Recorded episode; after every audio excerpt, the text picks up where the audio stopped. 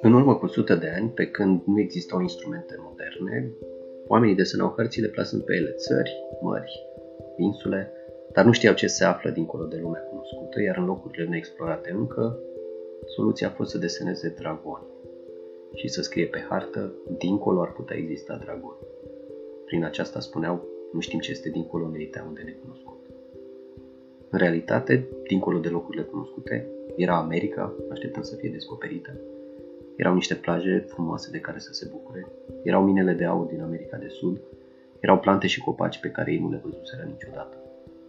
Dar pentru că nu știau acest lucru, le era teamă.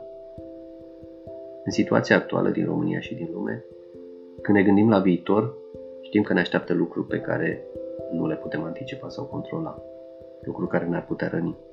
În perioada care urmează, ar putea exista dragoni. O astfel de circunstanță produce în mod natural un sentiment de teamă în inimile noastre. Însă faptul că intrăm pe un teritoriu neexplorat nu înseamnă că trebuie să ne lăsăm controlați de teamă. Unii dragoni vor fi reali și va trebui să luptăm împotriva lor. Alții vor fi prezenți doar în mințile noastre. Pe tine și pe mine, în următoarele luni, ne așteaptă teritorii de cucerit și dragon de învins. Având credință în Dumnezeu, am convingerea că El este în control și că poate transforma orice tragedie într-o binecuvântare. Hai să nu uităm la necunoscut, nu ca la o amenințare, ci ca la o invitație de a ne maturiza și a crește în credință. Da, dincolo ar putea exista dragoni, dar ar putea exista și binecuvântări pe care acum nici nu ni le putem imagina. thank you